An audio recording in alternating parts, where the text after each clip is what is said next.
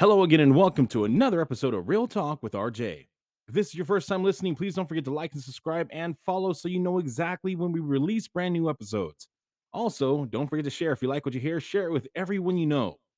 It's been a very long time since I have created a new episode, and life has been very demanding. So I really apologize for that. And I really appreciate all those who were uh, continuing to follow me and those who have listened to the older episodes, especially the episodes on Real Talk with RJ on the podcast platforms of Spotify and all the other ones available where you can listen to podcasts. I appreciate all those who went over there and listened to those episodes, and I really love the feedback and the emails that I've been getting from people, from fans, letting me know what they think. I absolutely love to read those, and I absolutely love the feedback and the advice, and also the uh, the ideas about topics. So this episode is going to focus on something that has actually not been very addressed, as in, in my opinion, in a way that I believe it should.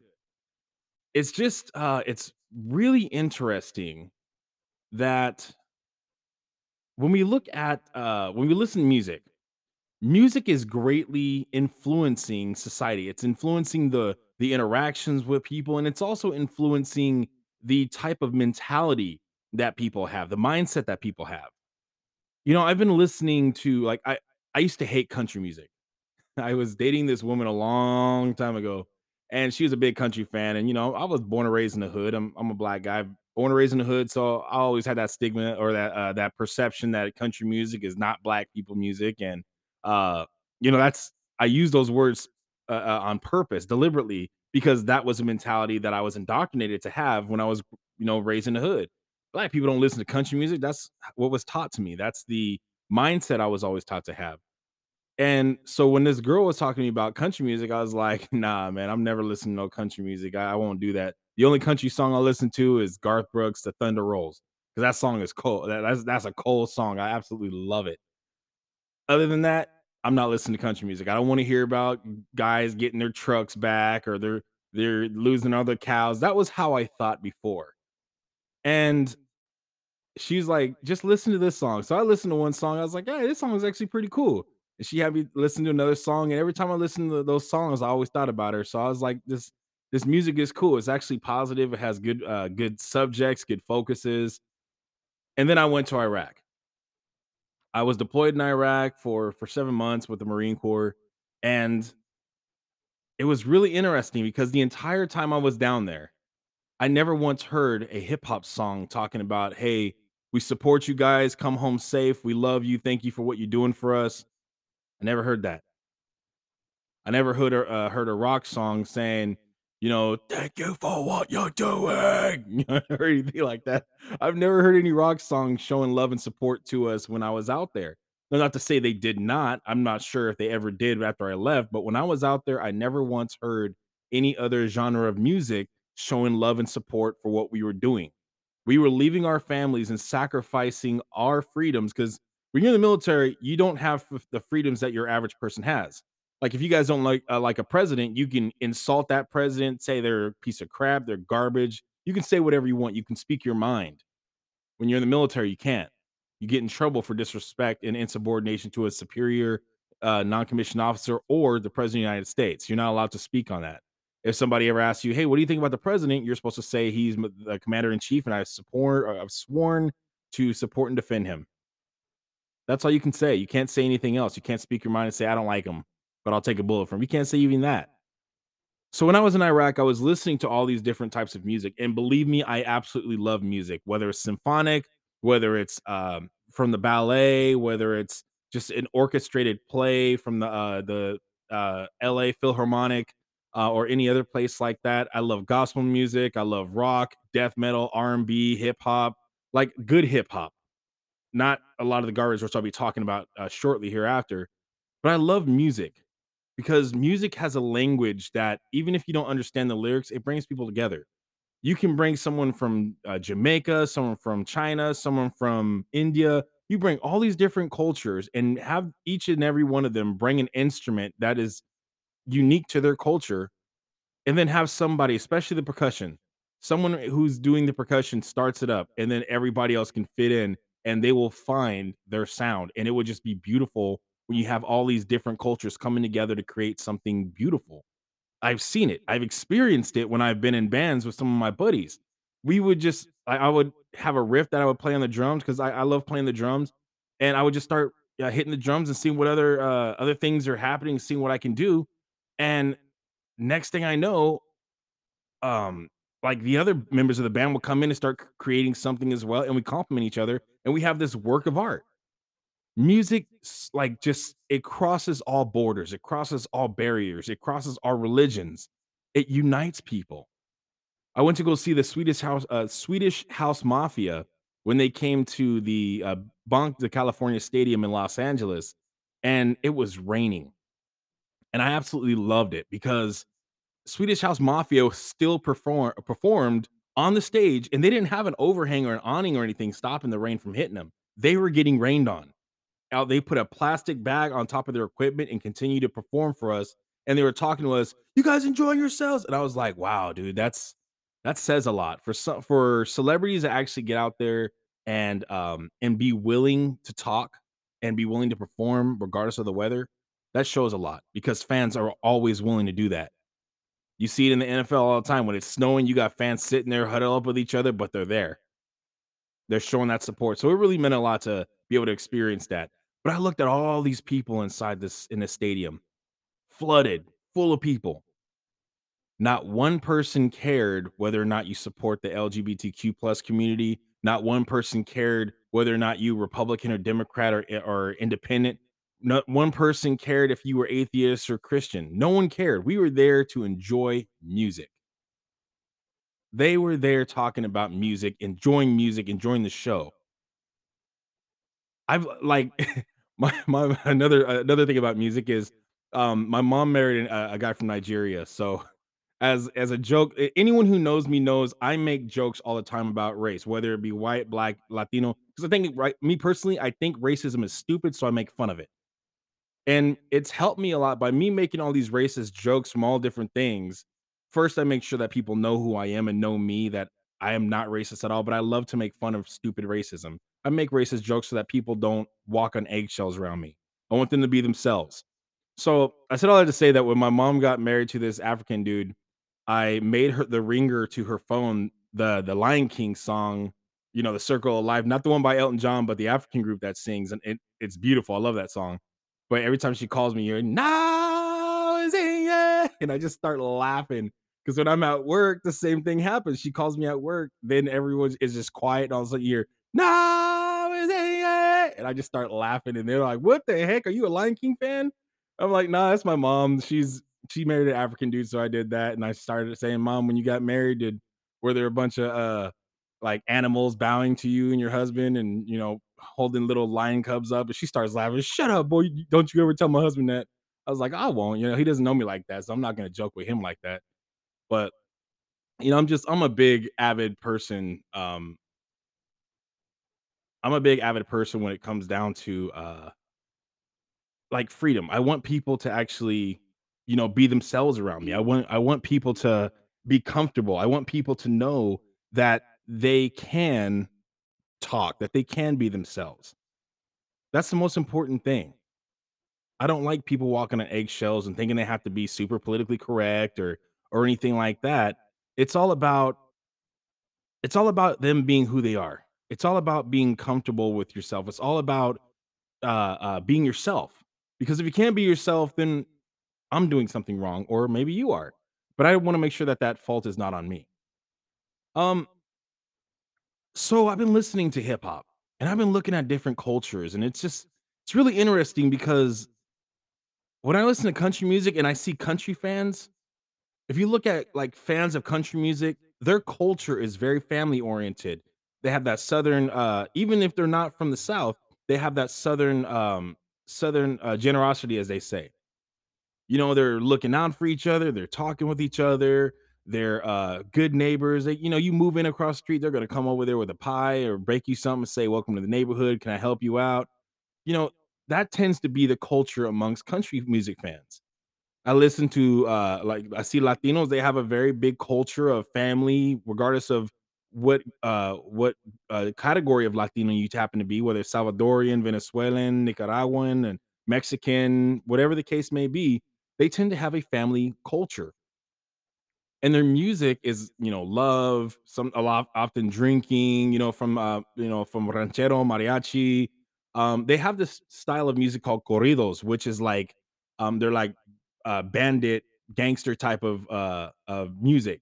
But that's not the stuff you hear on the radio all the time. That's stuff you gotta kinda look for and listen to, and it's not the things I never hear corridos, at least not in my experience. I've never heard corridos on the radio as the mainstream type of music. I see reggaeton, which is from those you guys who know Daddy Yankee, uh, Don Omar, Bad Bunny. Like they tend to sing reggaeton, um, uh, Latin pop, these different things. Like they're about having a good time, about love, about meeting women, stuff like that. Now I'm looking at hip hop. When I was growing up, a large portion of hip hop was talking about the struggles that black people were enduring. They were talking about how the police were, you know, back in the in the 80s, 60s, etcetera, how they were out there just beating people up, how especially blacks. They were beating blacks up. They were talking about that in hip hop. They're talking about how, you know, how we were oppressed and, you know, it's hard for anybody to get out. You know, we're trying to feed our families. They're talking about real things.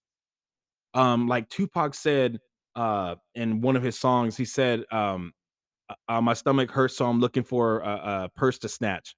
It's like that's how he was back when he was a kid. Like he had to he felt he had to commit crimes in order to survive because nobody else would give him a chance.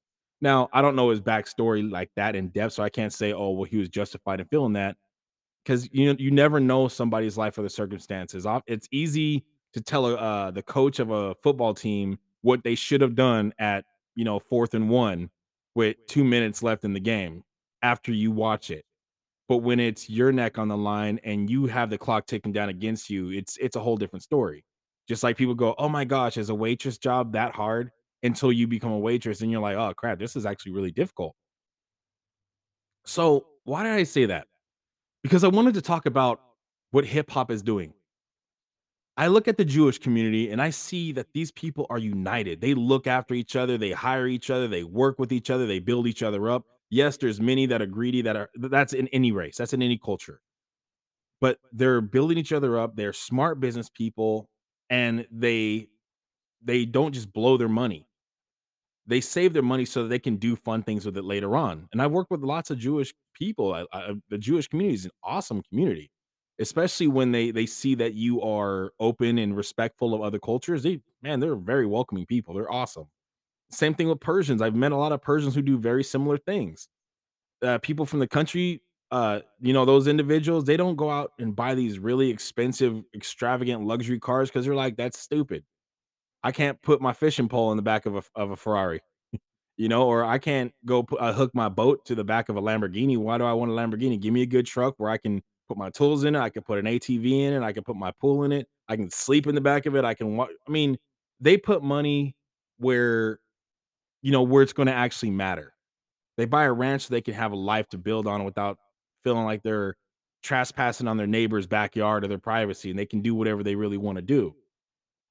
These people have their priorities straight.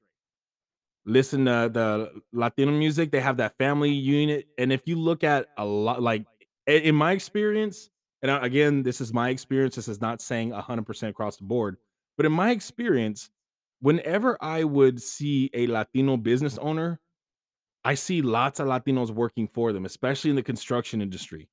Lots of Latinos working, and it's not to say that no one else can work for them or they won't hire any well anyone else. I just see that they help each other out. They lift each other up. Now, what do I see very common now in my own culture?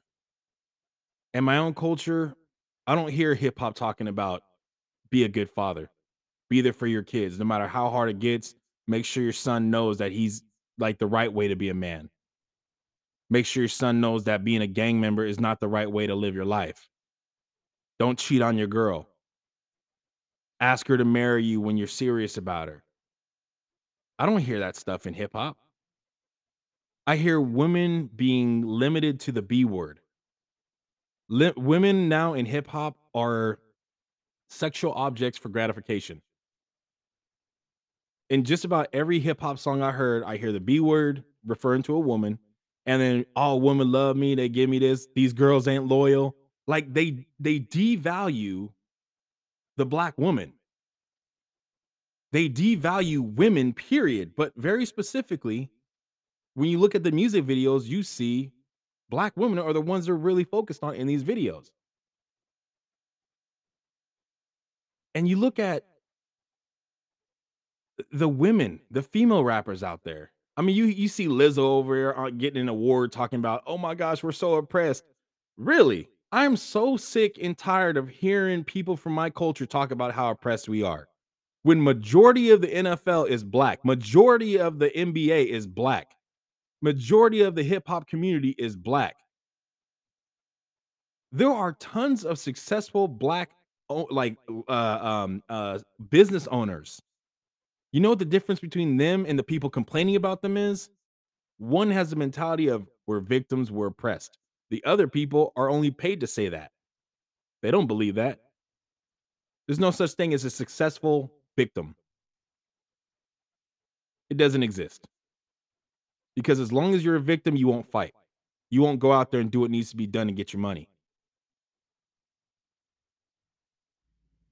I don't see like black owned businesses out there hiring tons of black people in their own company unless they're like family members or people they really know. It doesn't happen like that as commonly as you see Latinos hiring other Latinos.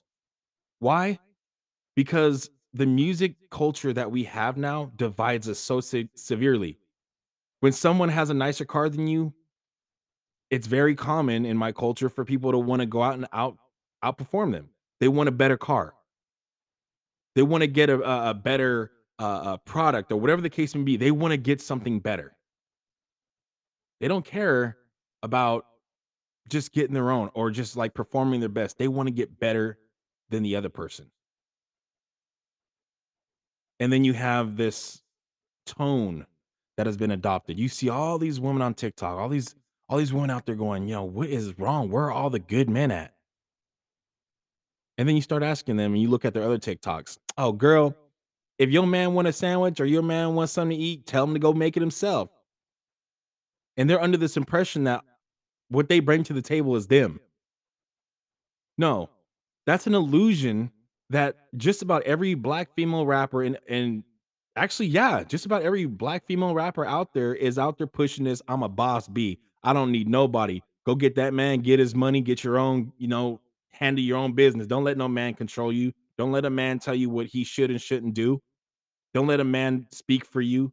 Like they they live on this guise of all men being toxically masculine and dictators. They don't ever talk about the good men out there. Yet, you listen to the lyrics that Cardi B and Nicki Minaj say, then look at how they live in their own home look at the relationship they have. They are making the dinner and meals for their men because their men have options. They're wealthy men. They know that they can leave. They know that they don't want them to leave, so they cook for them. They take care of them. They also help clean. There's a video Cardi B out there sweeping her own house, and and her and her dude was out there saying, "Wait, didn't you say that you know you don't sweep, you don't ever do work?" She's like, "Shut up, cut uh, turn that camera off." And it got posted. So they're telling you one thing and they're not even living that. Lil Jon, that is a character that he puts on.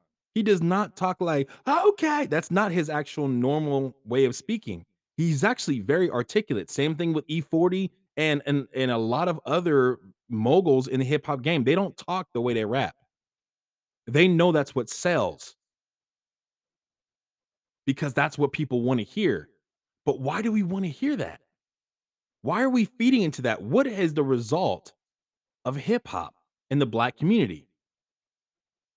Do you realize that just about every major skyscraper out there is either, and there are exceptions, of course, but just about every skyscraper in Los Angeles and also in the coastal cities and coastal uh, uh, states, just about all those skyscrapers and busy ports are owned by multiple Asians, multiple uh, Koreans, Chinese, multiple Persians, multiple Jewish people. One person rarely ever owns any of that. It's usually a partnership of people from the same culture. I have a number of friends that work in the real estate industry. I learned this from them. It's not that hard to become very wealthy. If you find multiple people who are like minded, who want to spend a little money to make a lot of money, and who are willing to focus and and not blow their money on these extravagant purses that they don't need or like they they tell you like dude a car is one of the worst investments you can get. It never appreciates in value unless it's a collector's item. As soon as you buy your car it starts to lose value. You buy a house it increases value. It gives you a, a level of of interest in uh an equity that makes money for you. That's why these people out there are united. The music they listen to is all about unity celebrating uplifting making people stronger making people better hip hop is one of the greatest forms, and I don't mean great as in positive, I mean like the largest. It's one of the largest forms of black oppression because other styles of music don't talk about the stuff that hip hop talks about. The black community has the largest rate of fatherless homes. The black community has the largest rate of fathers not being active in their kids' lives. So as a result of uh, paternal absenteeism, you have all these boys growing up and trying to be what they believe is a man. I've experienced that. I didn't have a father growing up. My dad went to prison when I was nine years old. It died two days before September 11th. So when he got arrested, it hurt me. It hurt me and broke my heart because uh, for the first time, I realized I was a statistic. I was just another black kid without a father. So, you know, because I didn't have a man teach me, hey, son, because when you have both parents there, you're able to get the attention and nurturing that you need from both parents. You're able to get a balance. But when you have a single parent, I'm not saying it's impossible. There are tons of single parents who have done some incredible things with their kids. Nonetheless, they are still at a disadvantage. That's just a fact because if you're a single parent, unless you are getting tons of money in child support and you're effectively using that for your kids and you're able to stay at home or you're wealthy enough to work from home and actually, you know, give your kids the attention and, and nurturing they need by you personally, then th- that's an exception. But usually if a if a parent is a single parent, they have to work. So they're not able to spend the time that they would want to spend with their kids personally. They just don't have that luxury. They can't be at work and at home at the same time unless they work from home. eh, But even then, you can only do so much working from home because you still got to dedicate your time to your job.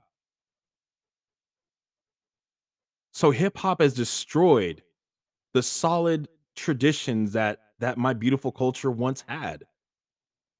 You go outside these days, I mean, it was so normal in my culture when I was growing up to see a boy walk over and open the door for his girl or for his date, whether it's the first date or not. I have seen, I don't know how many times members of my culture, the males, walking with only a phone in their hands and they're sitting there texting, doing nothing else, and their woman is carrying all the bags. Now, this is not about misogyny and saying women can't do this. It's saying a woman shouldn't have to.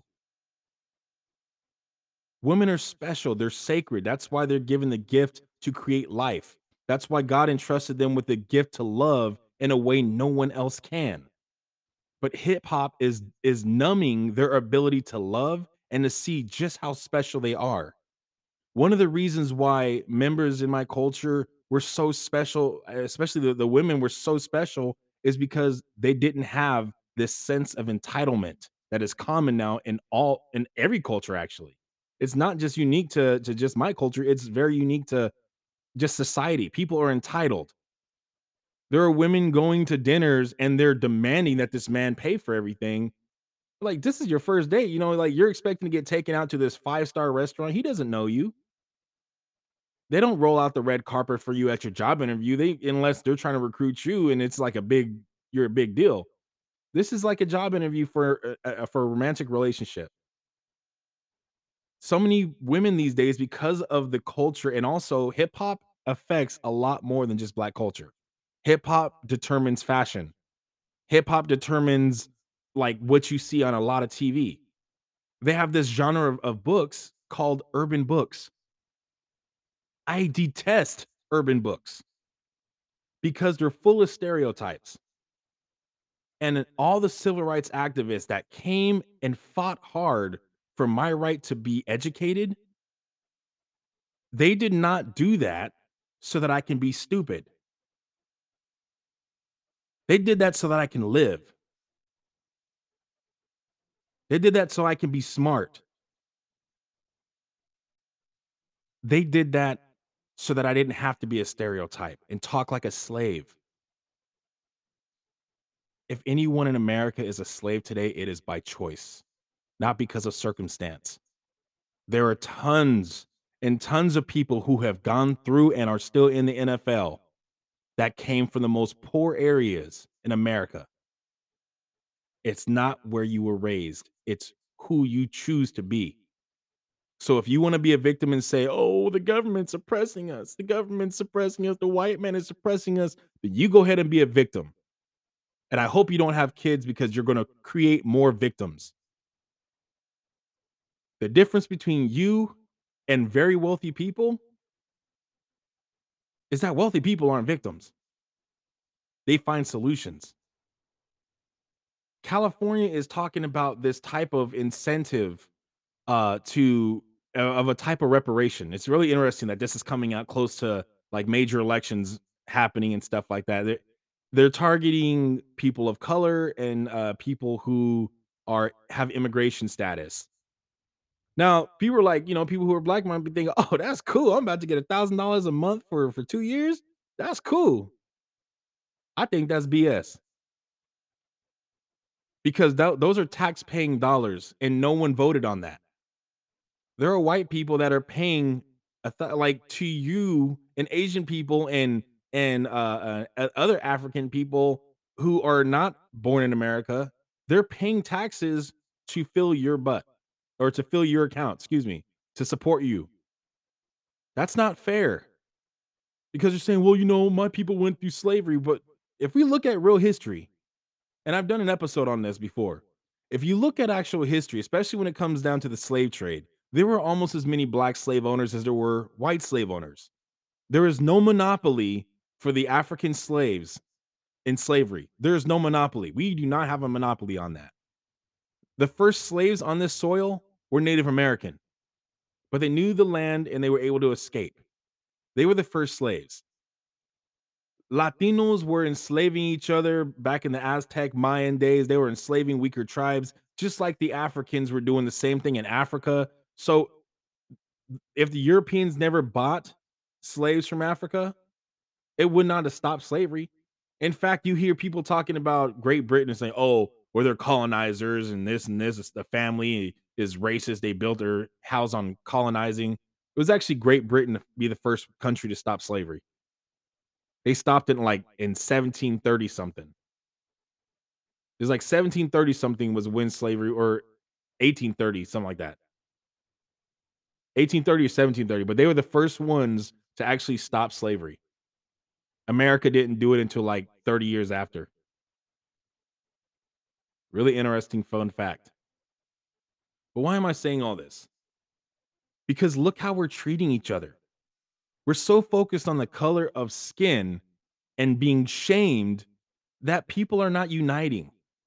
The Woman King, that movie came out, and I love Viola Davis's ability to act. I love her acting talents, but then I hear her say, if you don't support this movie, then you are saying that women cannot hold the top spot in the box office. I was like, that was pathetic. For some reason, there was a big mo- uh, movement in Hollywood to shame the audience into watching the movie. If you don't watch this movie, you're racist. Like, I'm not going to spend money to prove that I'm not racist. I don't care what you think of me. No, I paid to see uh, Top Gun Maverick. Maverick didn't have to come to my house and say, "Hey, if you don't if you don't come watch this movie, you don't support the military." No, I I saw the commercials. I saw the way they created it. Heck yeah, I wanted to watch that movie. I didn't even need to be convinced. I wanted to watch it. It was a great movie. And then Avatar. As soon as I've been watching the tickets, as soon as I saw the tickets were available, I bought tickets. I'm gonna go see Avatar. Nobody had to come over and shame me into watching Avatar. If a movie's good, you don't need to shame anyone into seeing it. But people are trying to guilt you into watching a movie that sucks just because it will make them money. They don't care about you. They care about you making them money. That's it. If you don't watch Lord of the Rings, you're racist. That's stupid. No, Lord of the Rings sucked. You guys changed what Lord of the Rings is. There's a reason why Star Wars isn't doing that well because Disney decided to change it into a, a freaking Barney show. Even the guy that plays Luke Skywalker, he was like, uh, this is not the Luke that I know. I just did it because you know my boss told me to do it, but this is not the Luke that I know. The Luke I know would not stop and retreat and shame himself. He would figure out a way to solve the problem, come back. The media is changing and it's just causing so much division.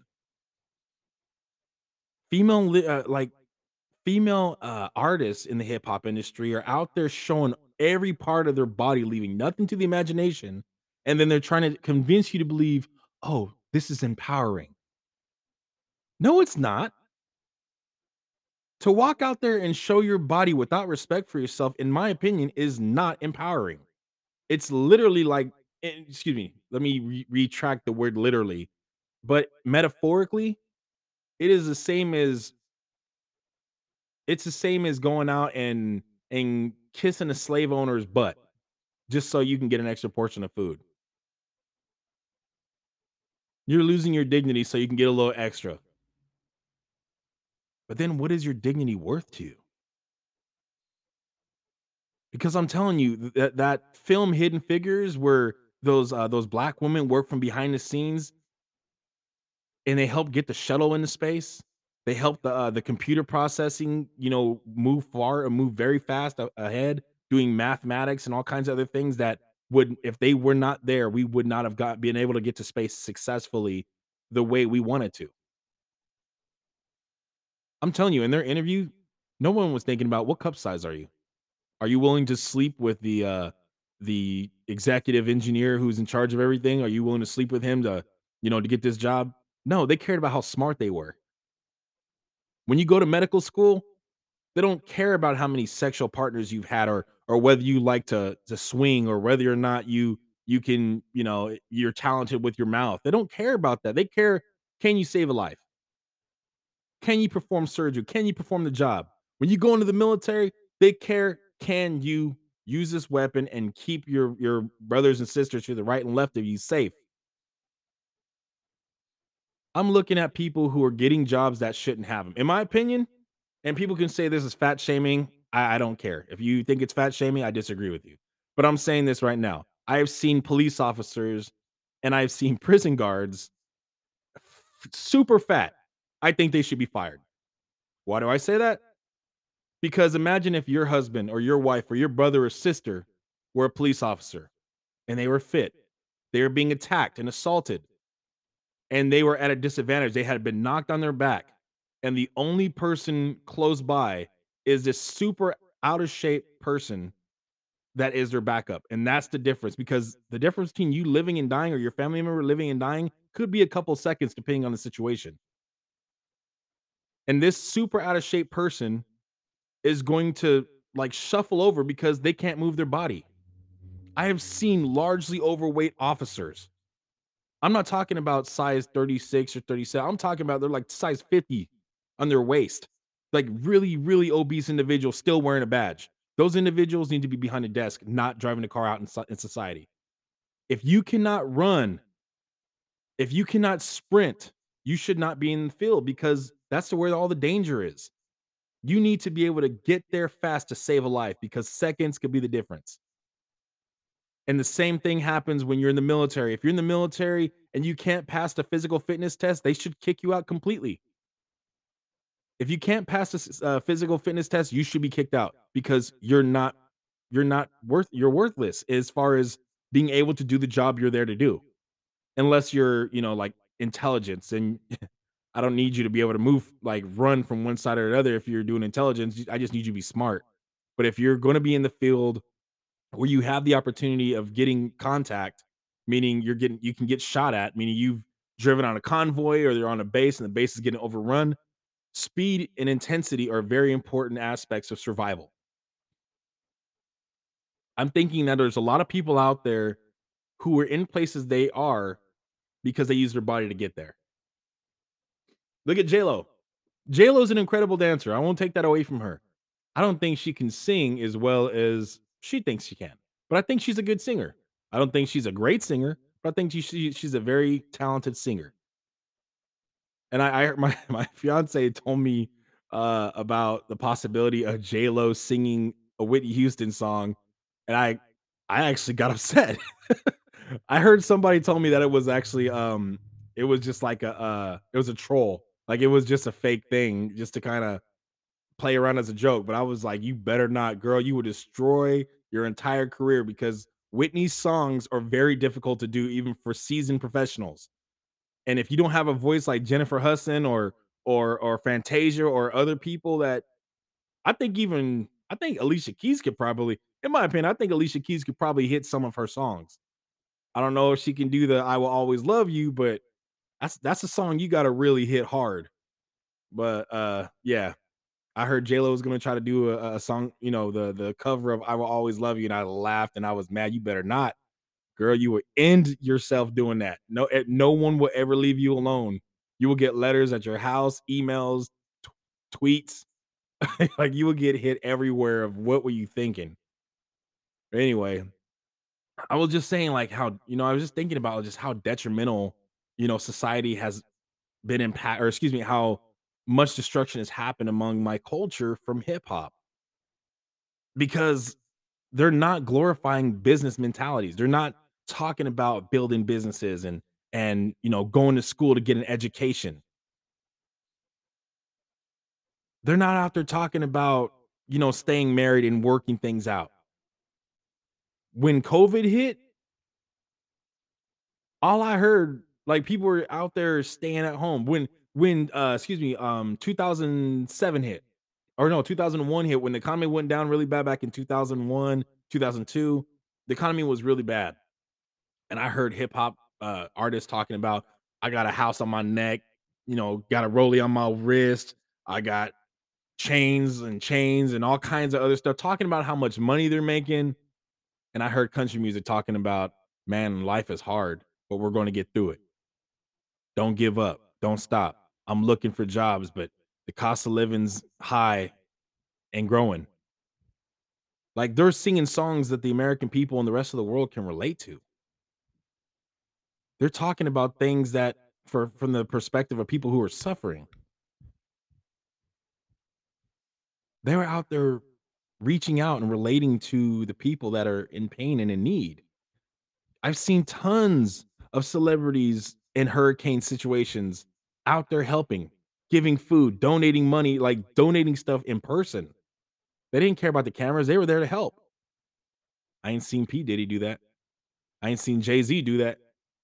I haven't seen these hip hop moguls out there in person doing that unless there's a camera around. I'm saying it's like hip hop is actually really doing a lot of damage. There are some there are very few hip hop stars that are talking about actual material. They're talking about actual things that we're experiencing.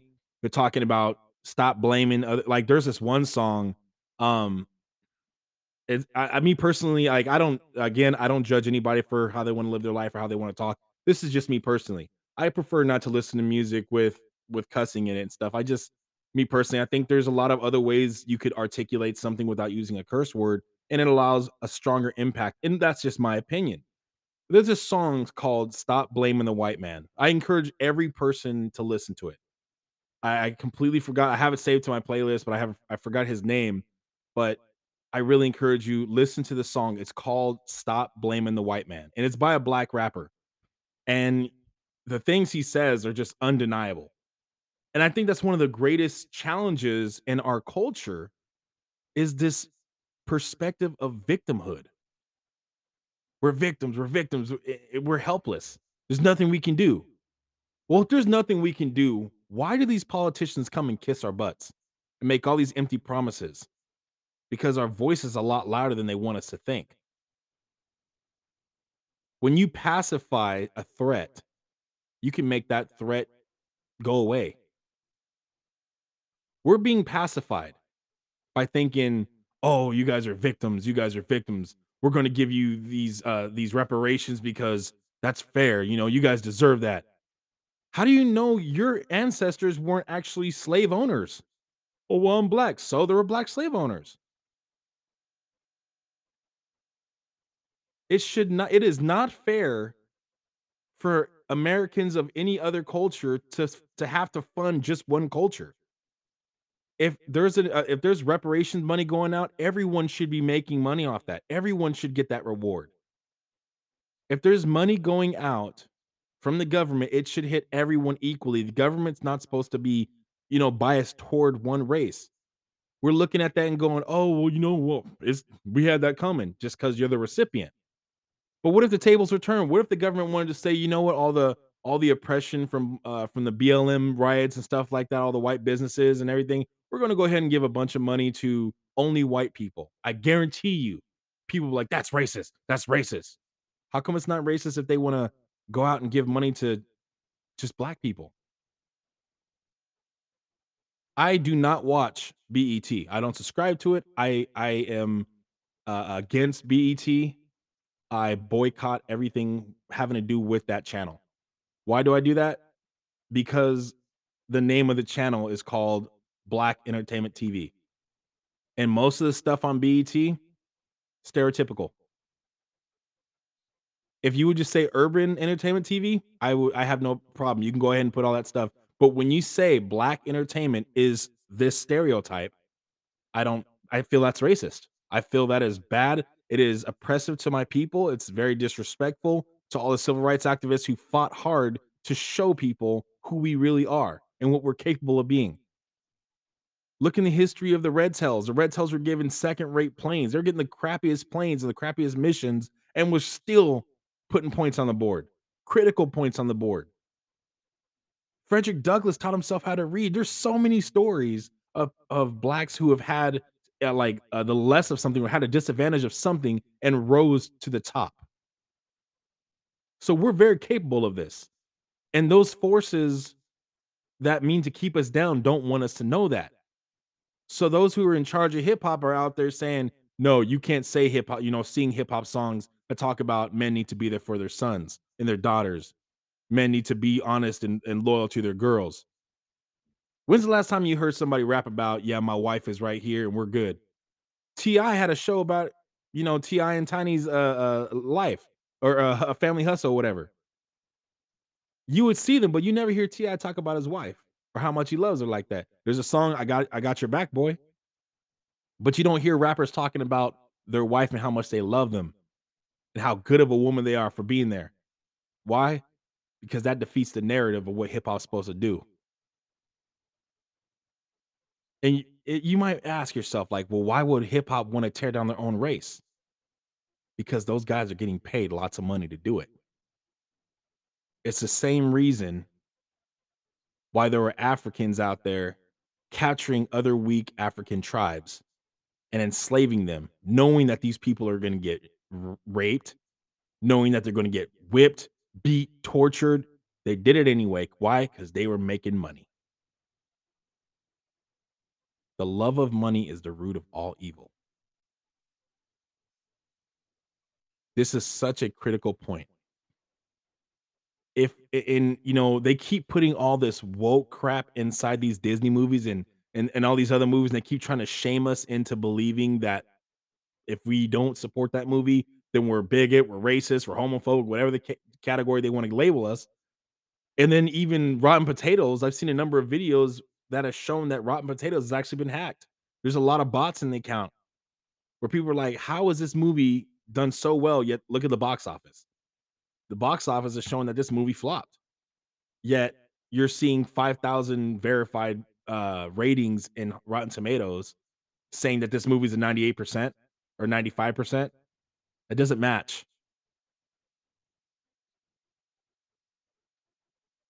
People are out there trying to shame you into and accepting what they want you to accept because they don't want you they don't they don't they don't want you to think for yourself. They can't handle you thinking for yourself. You're a threat to them.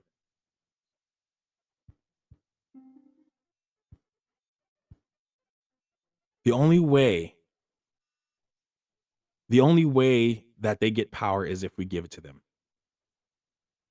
If you support these urban books, you are supporting a stereotype that so many people fought to get up uh, get us out of. That's the reality. Why I relate with these stereotype or these these urban books. I relate with them. I like how they they relate with me. Uh-uh. Don't fall for that. Wake up. Don't fall for that narrative. It's so critical because people are trying to take away the power that you have. Again, they come and kiss your butt for a vote because your voice is loud enough.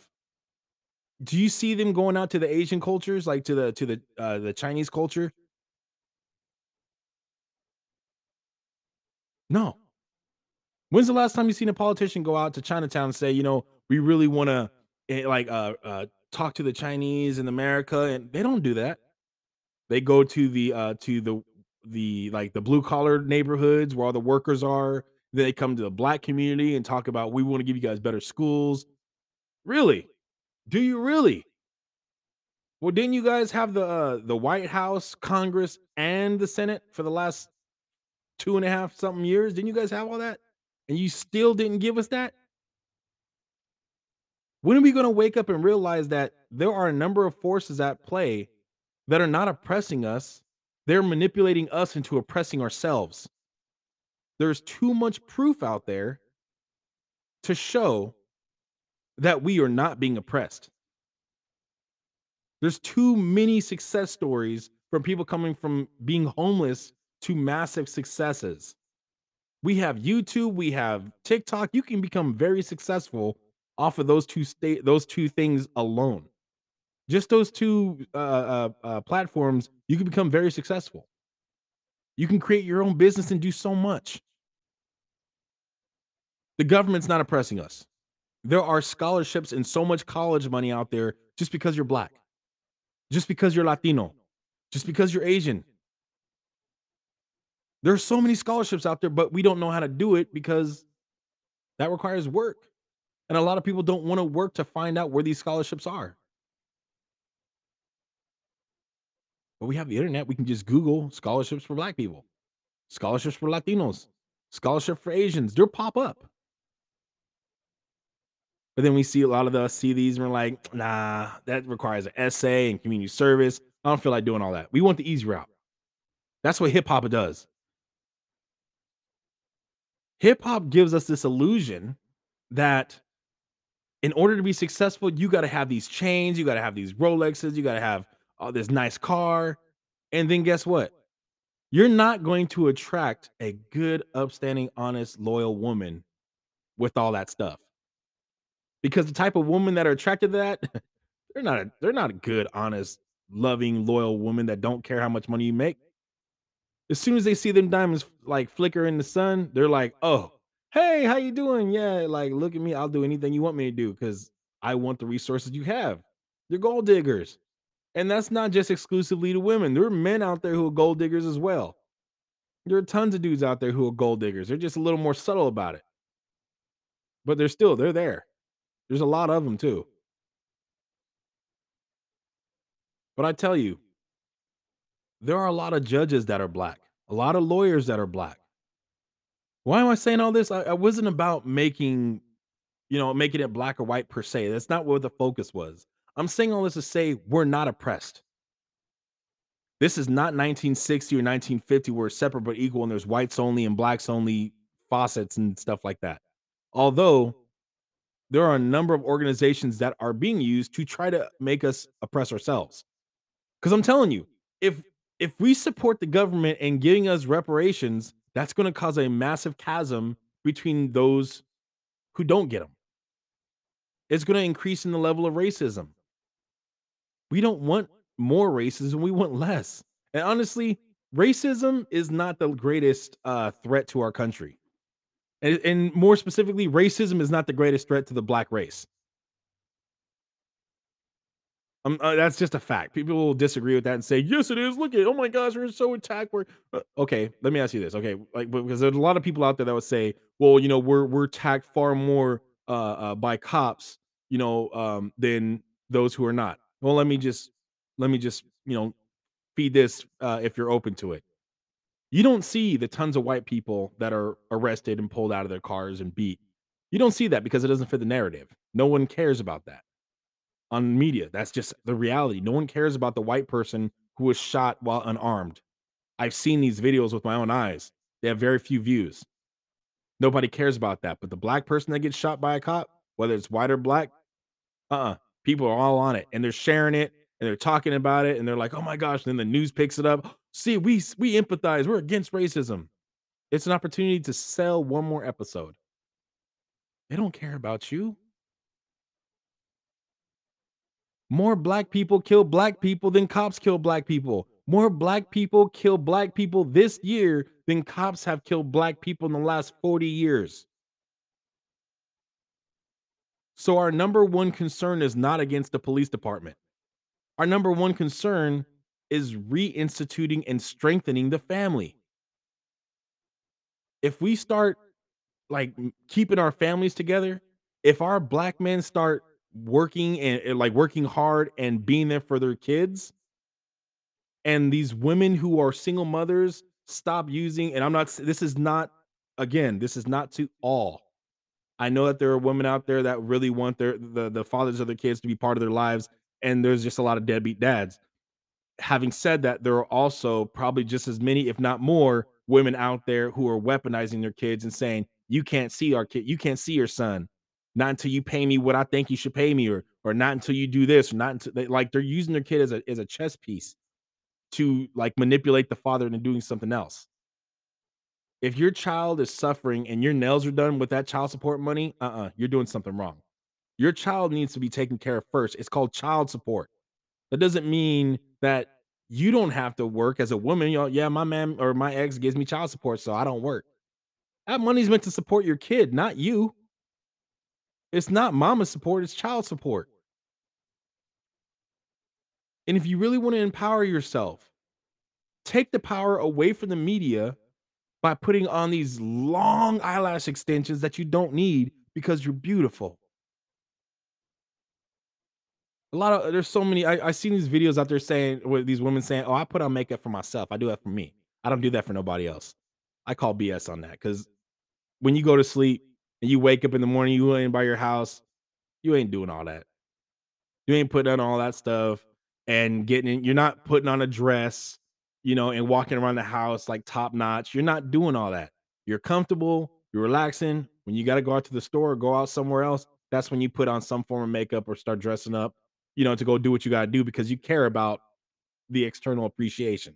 Everyone does to some degree, whether it be a little bit or a lot of it. You, everyone cares about external appreciation to some degree. It feels good to be appreciated and it feels good to feel your best. But I'm saying there's all these women like like the, the standards are just getting so real uh, so poor too as well. Like I'm looking at hip hop and I'm seeing these women with all these different wigs on, these long nails, these eyelash extensions, these body suits, these uh fat transfers to their butt, you know, making in, in if that's what you want to do because it makes you feel better about yourself, hey, you have the right to do whatever you want. It's your body. I just think it looks funny because it never looks natural. There'll be this woman with a very slim, like it's clear you got a butt job. It never looks real. I've never once seen it look real in like proportion to be realistic. I, it always looks like a lopsided Barbie that got stung in her butt by like a, a gang of wasps or something like that. It just it always looks funny to me. And honestly, if you want to attract attention to your butt rather than how smart you are, how incredible you are, then you're you're missing out just how special you are. I've been talking a lot about women, and it's not, uh, you know, I'm not uh, at all against women. You know, I'm a gentleman. I love my fiance. I've been raised by a single mother who is the most powerful woman I've ever met in my life. Um, she's an incredible woman. I respect women so much. I just think there is a massive war on women right now. And I'm not even talking about the feminists. These feminists, I think the the new feminist movement is full of idiots, full of stupid people. They don't want equality. They want superiority. They're talking about, oh, we're not getting the same rights that men are. Oh, okay, but what what rights do men have that women don't? And they can never give answers to that. They can never actually answer these things. You're like, well, men are making way more than than than women are in the workforce, and that's because men are the majority of the workforce. Of course, they're making more. They're majority, and we also work the jobs that nobody wants. There, there is like an ex. There are no women there are little to no women in the bricklaying uh, um, industry, little to no women in the actual construction industry, and plumbing and electrical. There are little to no women in those industries, in the uh, engineering industries. There's little to no women in those things. You see a lot of women supervisors, a lot of women like managers and supervisors come out and go, I don't like hiring women because all these other problems come with them, all this drama comes with them. For any of you out there who work in an office job, is there a level of toxicity? Like girls backstabbing each other and stuff like that. That's that new society. That's the result of the new society of entitlement. There's a lack of self-respect. They are replacing women in sports with boys who can't cut it against other boys. And then when they tie, there's a woman, there's a female swimmer out there who tied exact time in a swimming pool with a trans boy. And they let the boy carry the medal or the, the trophy. The girl got sent home with nothing. And she got she, hers was going to get mailed to her. She was asking, How come I can't take a picture with the trophy? They're like, We've already made a decision. It's going to go to her, meaning the boy. So, like, women are being devalued and misplaced. Excuse me, not misplaced, replaced. They're now called bleeders or or baby makers and they're just getting replaced. And then there's a flood of porn hitting everywhere. Everywhere you go, there's a flood of porn. I went to go see this uh this movie premiere. I uh, I signed an NDA so I can't actually say what the name of that movie is. Seriously, it was just it was very it was it was very bothersome because there was in the premiere you see a boy uh pleasuring himself. He's definitely a boy. He's not a he's not a young man. He's he's a like like a 14, 15 year old boy, and he's pleasuring himself to the image of this girl. He took a picture of this girl who's about his age, and she's wearing a bikini. She's has no bra on the entire movie. She's in fact, she's the only girl that has no bra on. And like it's just it's sexualized this young girl. And then it it sexualized a boy. WTF on that, right? You look at Balenciaga. Where's the outrage? Where are the celebrities condemning the outrage on that? As soon as Elon Musk bought Twitter, there's celebrities left and right. Oh, how dare you? You're wrong. And you're going to sit there and change it. I'm getting off Twitter. Twitter is wrong. Twitter is evil. Really? Why is that type of outrage going up against Trump and against Elon Musk? Yet Jeffrey Epstein didn't get that kind of outrage from celebrities.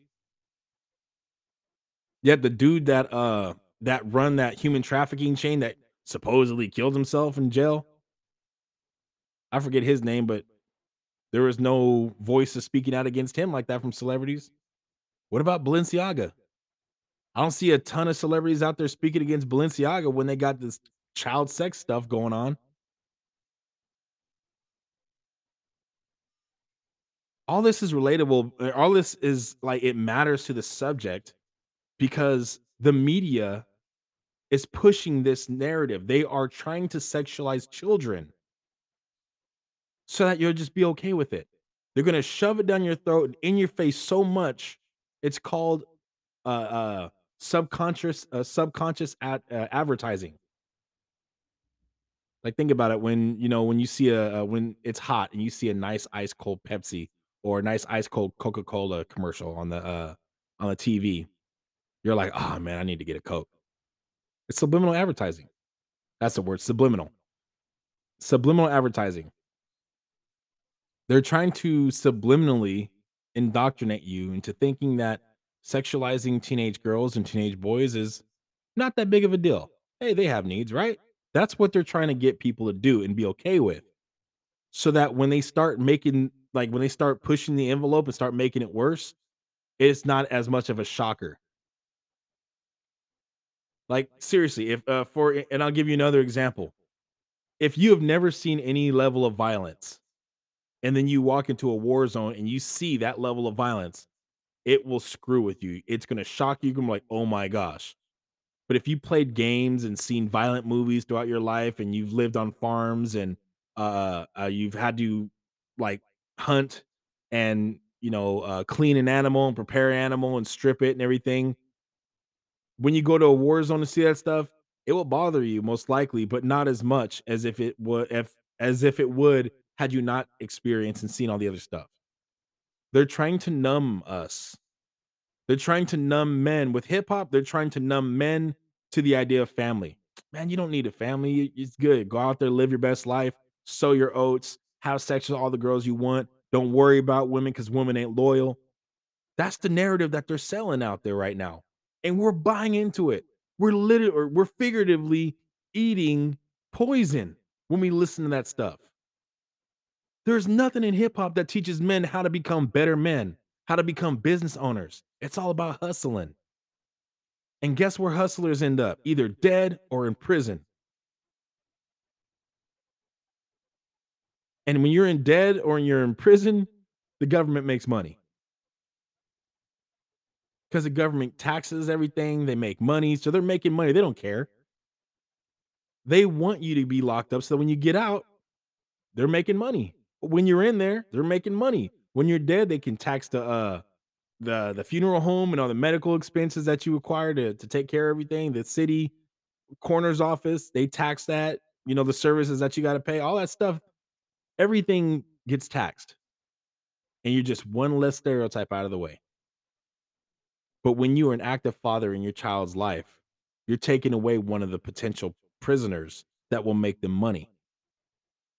When you refuse to leave your woman when things get hard, you are taking away multiple generations of of uh, of prisoners that will make them money. When you're not weaponizing your kids against the father, uh, their father, because you don't like them, you are taking potential prisoners out of the prison system that are going to make money for the government.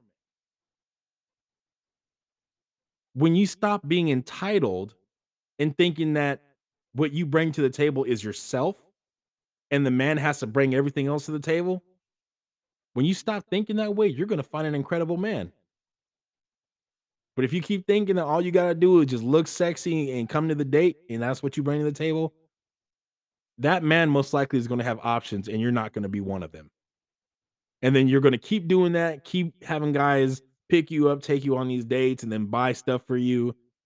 But then you're going to be like 40, 50 years old one day and you're going to realize, crap, this didn't get me anywhere. I don't own anything. Everything I've ever had belonged to those men. I thought that, you know, I had all these purses, but now these purses don't sell for anything because they're old but they were brand new when I got them. Uh, the car that I owned and drove for so long was in the name of the guy I was messing around with. So he took that back once we broke up. You're going to be 50, 60 years old. Actually, probably sooner than that. You'll probably be like 40, 50 years old, way past your prime, thinking, man, I don't have anything to show for all those years. I don't own anything. I haven't gained any skills, nothing. And guess what? All the good men are already married it's rare that you're going to find a good man at 40, 50 something years old after you've wasted your life sleeping around and, and going after these other guys. These good men don't settle because they realize they're good men. They're looking for good women. And of course, you know, women in these situations, they're often going to look back at the guys that they ignored because they didn't make enough money. Now those guys are successful or stable. They got their own house. They're doing they're doing well by themselves. And then you go back in their lives, you're like, hey, you know, you look so good. I'm so happy for you. You try to get back with them. They're gonna remember that you had a shot and you shot me down. So uh, I don't need you. I'm not gonna settle for you. And I don't want to be the settlement prize. I'm the grand prize. So if you think that it de- uh, it devalues you or de- it degrades you to make your man a sandwich or to to wash his laundry or to cook for him, if he's working and paying the rent, which is the biggest bill you got to pay, if he's paying the rent and he's working and you're not working and you're not paying any of the bills, by default, you should be making making dinner, making uh, or washing the laundry and taking care of the house and making it a home. By default, he's paying all the bills. You take care of your, you know, uh, yeah, you may be working, but if he's paying all the bills, the agreement is you help you help make the house a home. Now that goes vice versa. If your woman is out there, she's working, she's busting her butt, and she's paying the bills, then men, it is not unmanly or emasculating for you to go keep that house clean. Because I'm telling you, when I get home early, if I have a day off or I'm I'm not working that day, or I get home early, my fiance comes home to a clean house every time. Because my mom taught me that real men know how to sweep. Real men know how to make a bed. I cook for her, she cooks for me. We are a team. We are in a very healthy relationship, and, uh, honestly, there's a number of, uh, of people that have been friends, you know, mutual friends of ours that they left because they were so used to being toxic, they enjoyed being toxic. They were so used to being in toxic relationships that the mere sight of someone in a happy and healthy relationship causes them emotional pain. They don't like it, they get mad by it. They're like, "How come you always wanna be with him?" She's like, "I want to be, that's my best friend. We have so much fun together." "Yeah, but you never come out drinking and doing anything with us." "I don't want to, I'm not there anymore." "Yeah, it was fun when we did it, I'm not taking anything with it, but, like, this is my best friend." I'm telling you, if you wanna be if you wanna be with a good man, you have to be a good woman. And if men, if you wanna be with a good woman, you need to be a good man. Because I'm telling you, it doesn't matter how good you swing that day. At some point, your woman's gonna be like, "I'm tired of this, man. Like, you don't do anything but good sex."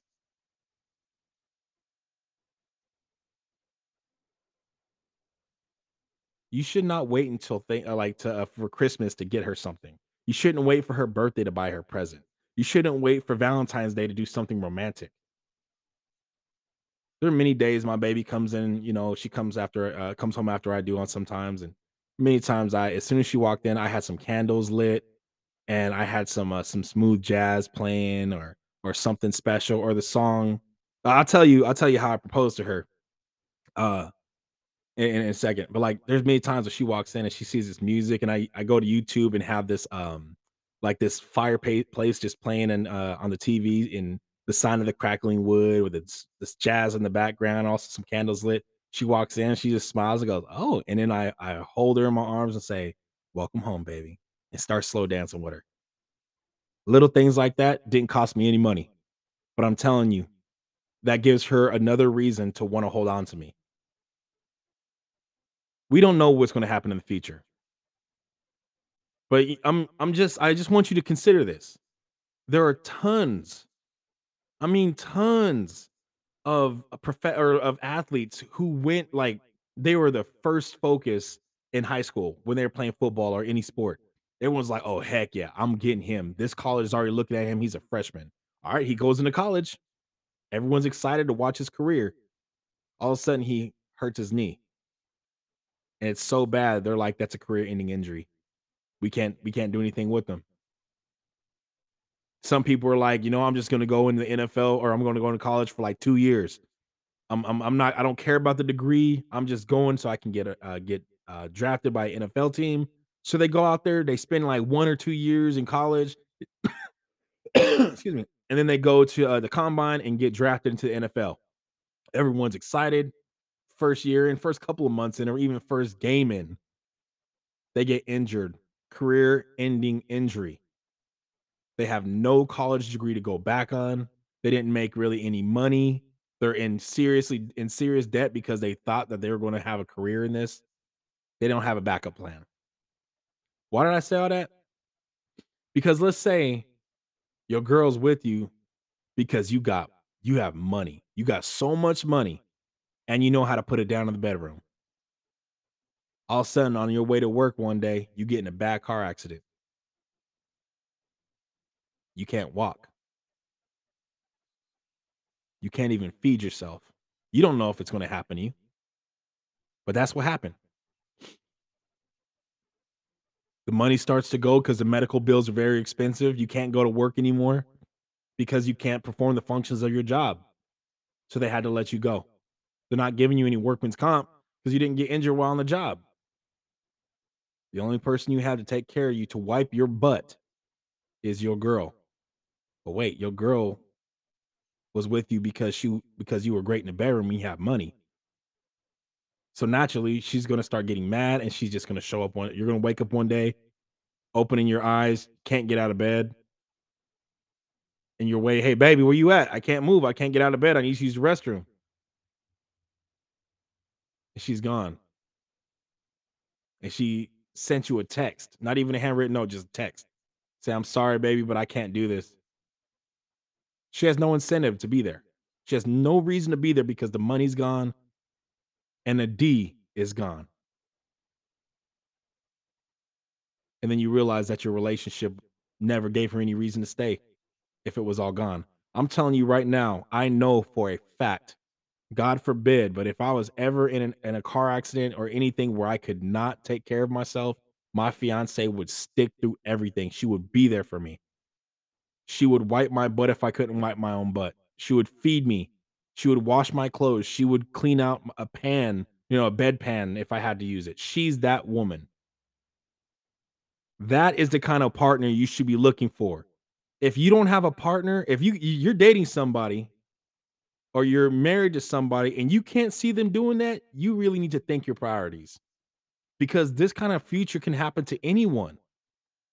And do you really want to risk that kind of future? Like if something happens, you can't take care of yourself. Do you really want to wait and see? Nah. The media that we've been following, the TV shows, the urban books, the hip hop songs that are out there, they have destroyed the very character of a woman who will be there for their man, who will wash him, take care of him, a man that will be there for his woman, that will get up and rub her feet without her even asking, that will get up and make dinner. That is destroying the cre- the very uh, uh, presence of anyone that will do that. If you listen to hip hop, the likelihood of you being that kind of person, if you're listening to the mainstream stuff that is out there, if that is the kind of stuff or that or that that thug life stuff that you know they got an underground or whatever, if you're listening to that kind of music and that's your your niche, that's your focus, you're degrading yourself and you're also erasing very slowly the very possibility of you marrying or dating a good one and being aware of it. Because I've had some good ones in my life, but I wasn't good back then. So I didn't realize how good those women were until later on down the road when I became a good one and I had my heart broken by some bad ones. And I'm like, dude, I, I really had some good ones. God was merciful to me you know, to to let me experience that and also give me the woman that I have now. She's not my property, she's my best friend, she's my equal. She knows that this house is our home. And I'm telling you there's women out there that are that are good quality just like my baby. My baby is one of a kind of course, but I'm saying like the kind of quality that she is is also out there still. If I gave my fiance a a ring that was made of plastic, she would love it just as much as the one I did give her. I designed the ring for her to make sure that no other person would ever have the ring that she has. In fact, uh, the story of how I proposed to her, I've been planning this for a while. I invited her father to my birthday party. Um, well, before her father was not he wasn't a big fan of me because of the color of my skin. Like he, you know, he was a traditional uh, Mexican. He's like, I don't I don't want a black dude dating my daughter because what I see on TV, blacks are this kind of person. He was believing the stereotype that was shown heavily on TV and also heavily out there in LA. You know, this is a very common thing. You know, blacks tend to not treat their women well. That's the stereotype. And a stereotype is a stereotype is because very often it's true. And as much as we hate stereotypes, the fact is is that this is a very common thing in LA and also in lots of other parts of the United States. But nonetheless, her father was not a big fan. He he was never like saying you should not be with him. She he's just wasn't a fan of our relationship.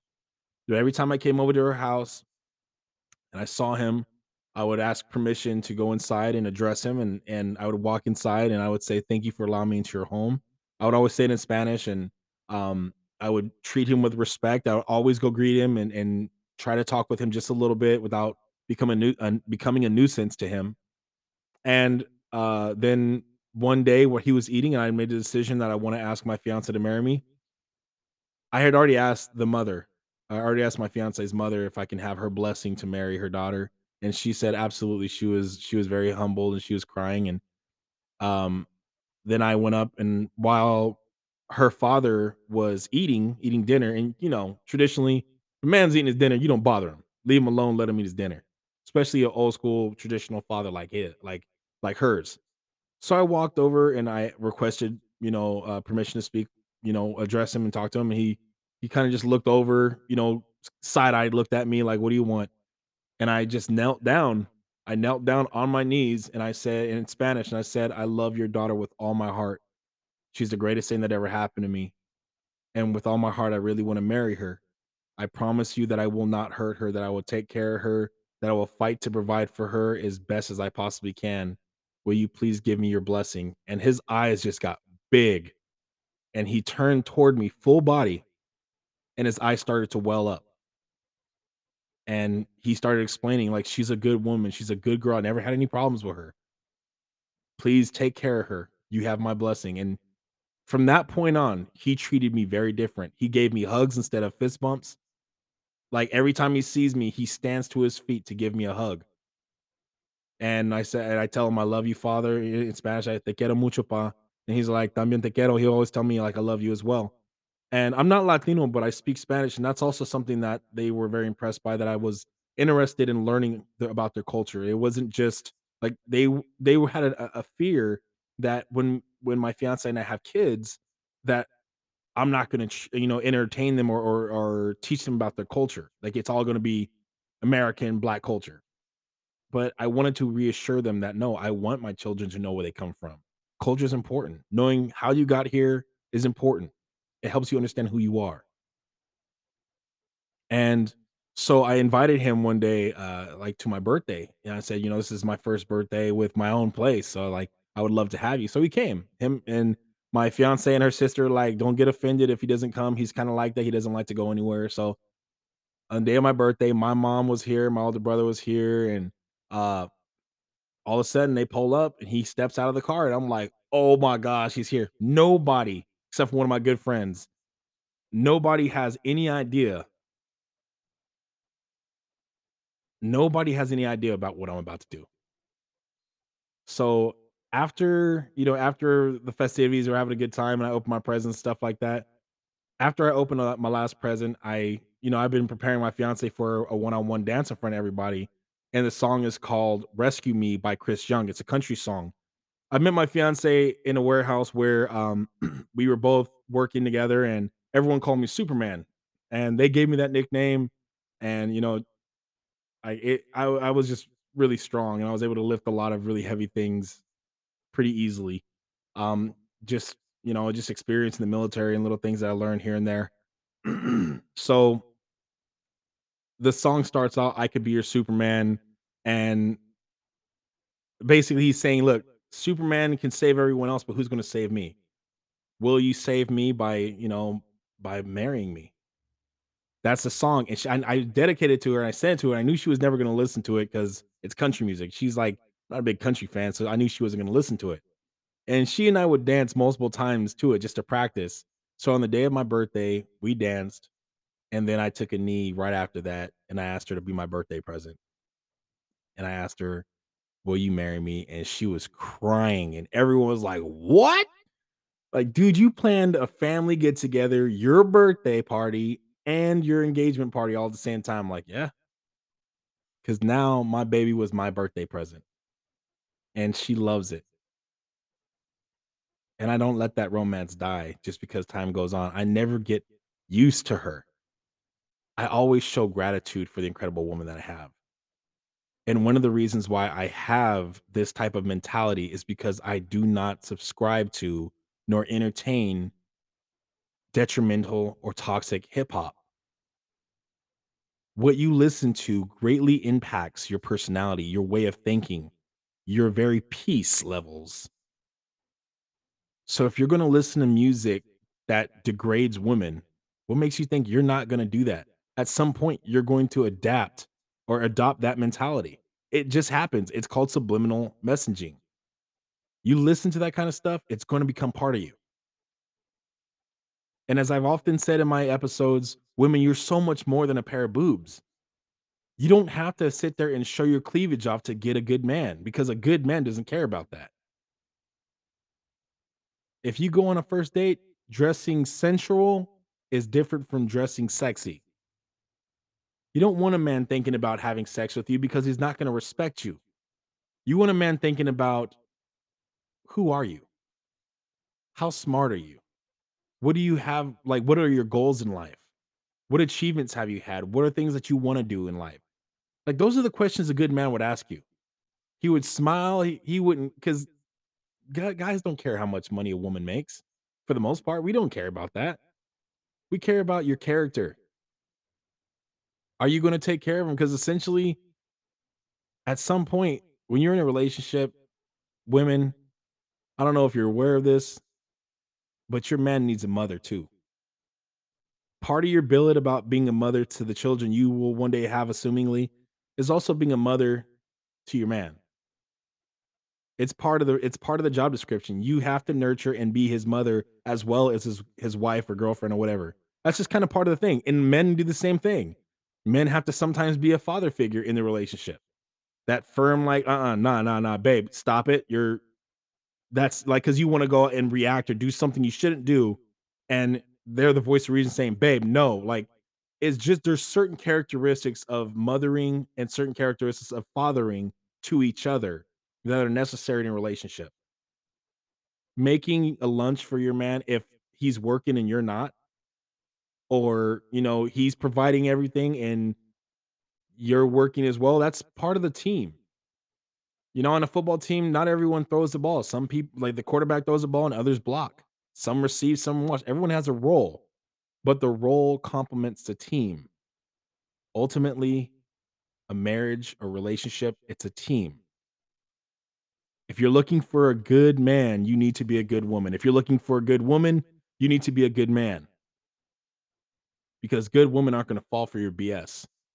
And good men are not going to settle for yours.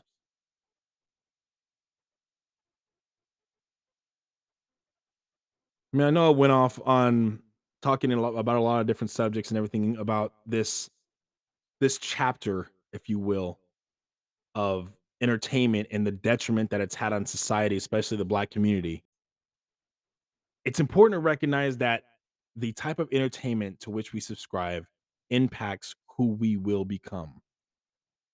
And ultimately, it's not just us who suffer, it's our kids, it's our neighbors, it's our friends, don't fall for that narrative of being a boss bee that doesn't need anybody because when you're 60 years old, you're going to realize, crap, I wasted all that time. Now I'm all alone. All the good ones are taken. Now I'm going to have to just settle for someone who's just going to want to spend life with me. I'm serious. That's what's going to end up happening. Don't fall for that Hollywood boss bee that that is not even the people portraying that are doing that themselves. They have healthy relationships. They're just putting on a character that you're buying into because they know you'll be crazy enough to buy it. You're not a victim. Don't attribute that mentality. So with all these points that I made, I wanted to see if there's anyone else that had anything that they'd like to add because there's so much going on in society today and we're we're being hit hard morally, especially the women out there. We're seeing more and more TikToks out there with girls just asking that same question. Where are all the good men at? Well, the good men are looking for good women and they're tired of being taken advantage of. You got all these good men out there chasing women and saying, Hey, you know, would you like to go on a date with me? And she's like, no, you drive a Honda. I'm good. And they treat him like crap. They're, we're just tired of being taken advantage of. We're tired of being treated like like we're second class citizens or we're not good enough when all we have is our heart. But you can get a man who makes six, eight figures a month and he won't even give you his heart, the most precious treasure he has. Hello, Olu. Is, I hope I pronounced that right. you? Yes, you did. You definitely did. Welcome to the show. Um, thank you for having me. So I was listening in first, and then I had to jump in because what you're saying is so true. Like, all right, so I went to Turks and Caicos, and that's where my boyfriend lives. And in the beginning, when I met him, you know, he lives in Turks, and um, he's from Haiti, and I'm from New York. So when I first met him, like he was always telling me, like, "Oh, yeah, I heard New York girls are bougie. I heard, um, you you know, New York girls only like um eight figure men." Like, you know, telling me, "I heard, I heard," and I'm like, one day I have to ask him, "Where you heard this from?" And this man gonna tell me Drake or you know the rappers Yeah. or like and I was so disappointed. Like he's a smart man, you guys. Like don't get me wrong, like very, but it's just like since he never been to America, listening to rap music, he's thinking um this is actually, you know, the reality. Like this is how we are. And I was just like, you do know that us females, not all of us are thinking like that. Like I remember our first date, he took me to this expensive ass bar.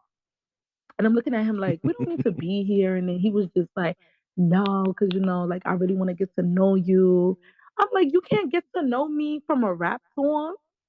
Yep. You can like what? So I just feel like honestly what you're saying is so true. Like it's like words are very powerful. Oh You know what yeah. I'm saying? And people, yeah. So it's just like, you know, some of the lyrics, you know, I know a girl from New York, she only she only um dates six figures and stuff. And men are actually men that don't live like in New York, or even men who do live in New York are feeling like, all right, yeah, this girl, she wants a gangsta, she wants a thug. This is what you know from these rap videos and these rap lyrics, and it's so sad, Ross. Like yeah, I don't, but it's never gonna change because it's like this is what sells. Oh You know yeah. what I'm saying?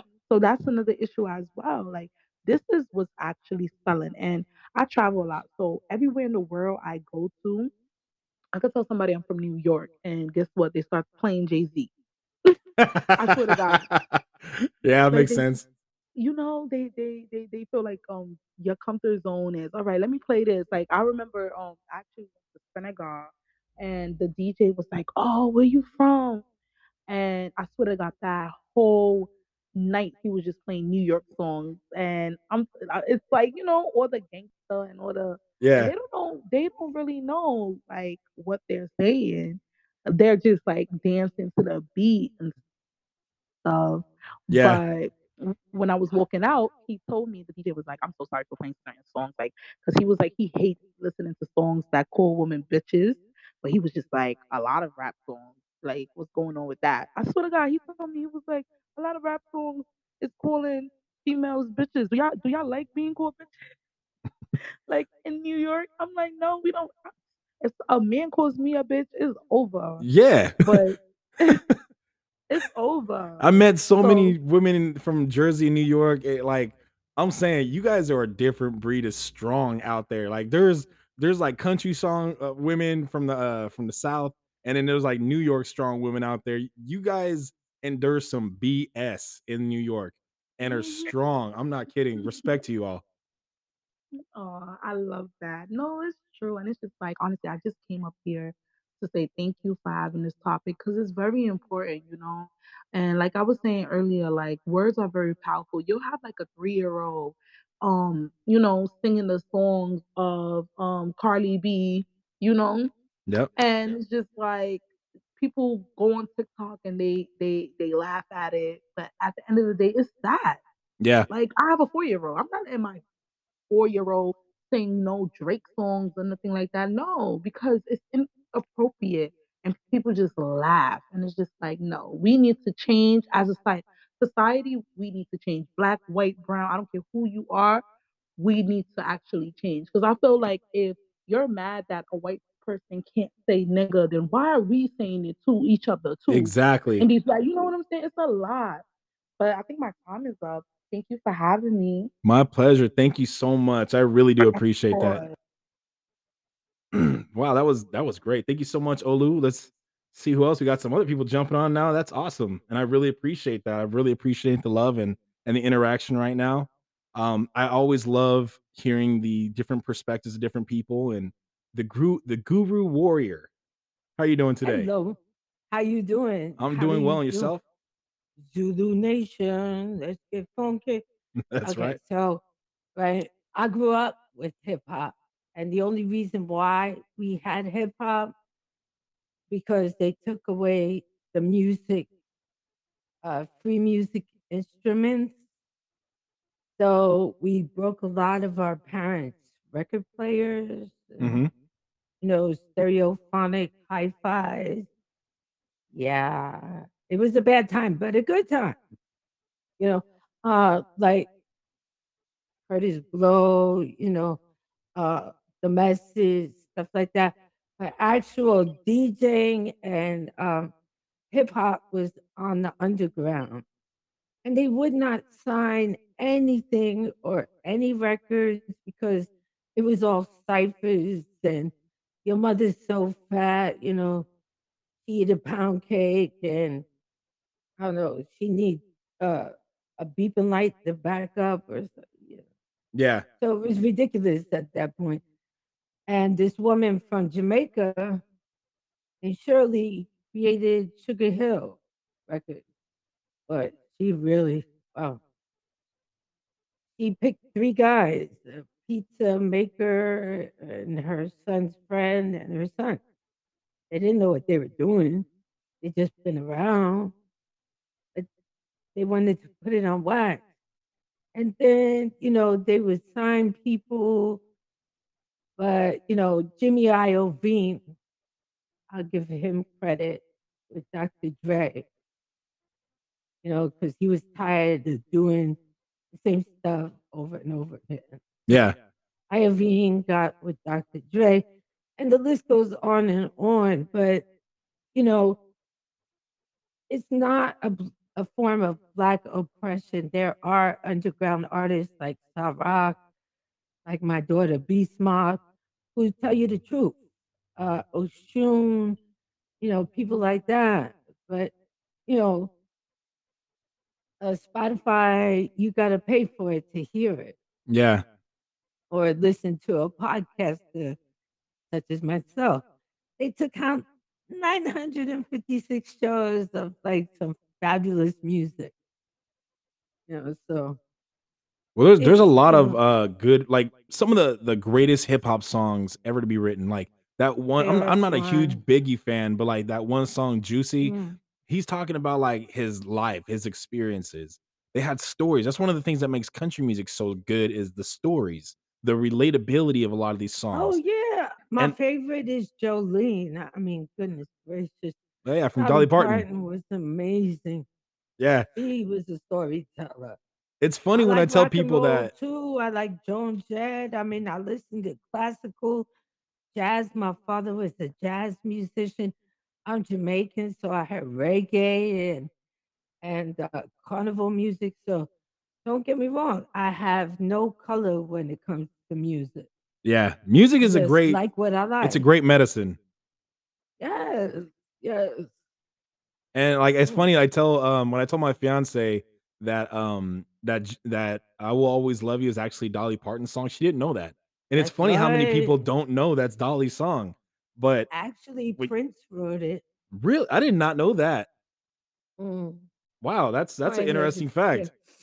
Yeah, Because I, I hear. Dolly sing it, and then when every time someone hear I will always love you, because Whitney killed that song, she blew it out of the water. Of No one else she remembers that. Yeah. She had touch. Yeah, she Heck had that. yeah. She had that un like unmistakable voice. Yeah. Mm, mm, mm. Mind is a terrible thing to waste. Yeah.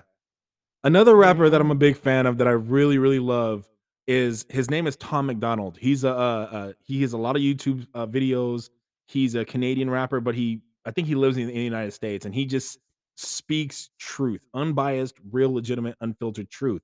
Uh, his videos on YouTube are actually censored, like he doesn't have the cursing in it, but like they're beautifully worded r- Aw. albums. Like it, I really encourage anyone listening check out Tom McDonald. His you, I'm pretty sure you would really enjoy what he's saying because he's If speaking you real things. know my dude, just tell him to, you know, brand his name. All right. For real. Thank you so much, Guru Warrior. I really appreciate you coming on. I appreciate your feedback as well. And if anyone else has anything they'd like to add, you're like the, the opportunities here. I'd love to hear other things that you guys are saying because it's it's so important for us to continue this dialogue. It's important for us to heal because maybe not everybody wants to. Not everyone is going to heal at one time, but very often healing is a one person at a time process. It's uh um it's you can change one life by the things that you say, the things that you do, the example that you set. You can change one life, and that one life can affect hundreds of other lives. Right? Oh my goodness. Let me tell you about a song when I was in, I don't know, junior high school or high school. It was called Dear God. It was by XTC. Uh, they came out of uh, the UK and kids were committing suicide. Oh wow. It was a rock song. And, you know, they had it banned. The guy was gay. They were pissed. You know, they were still trying to deal with it. New Yorkers were like, what? You stupid idiots are killing yourself over a song. Come on. We got hip hop. You know, so that's when MTV started to pay attention. Plus, we had like underground hip hop shows, um, Channel 31 on television, Ralph McDaniels, uh, Stretch and Bobbito on the radio at four. Pirate radio is on your radio. and they said everything. we use that like the freaking internet. I swear. Yeah, and it's really kidding. interesting that like channels, just like what I was talking about earlier, why I boycott BET because it's called Black Oh, Entertainment. TV. Yeah. so like the very name of that kind of pressures like if you're black you kind of feel pressured that you have to watch BET and know what's going on on BET otherwise you're quote unquote Yeah. not black enough and but like think about it if if uh, the white like if a white person were to come up and say we're going to create a, a TV show or a TV network called white entertainment TV a lot of Oh, people are going to go that's racist or like Oh, I believe that an ethnicity should not be attached to a channel network. But if you want to talk about Oh, culture, You never watched it's a different Fox thing. News, dude. well, that well, Fox News, CNN, like none of these are, you know, consider they, they don't have the name white entertainment television or Oh, black people news. Like. It's, it's called astroturfing. well, people can still decide whether or not they want to watch Fox or CNN or, or MSNBC or anything like that.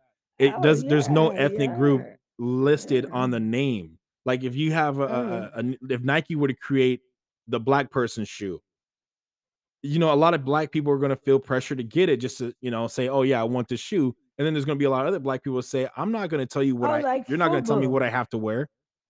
Like FUBU Well, FUBU, yeah, FUBU stands for for us by us. for us. by but us, It yeah. was not for black people by black people. That it wasn't named FB uh BB.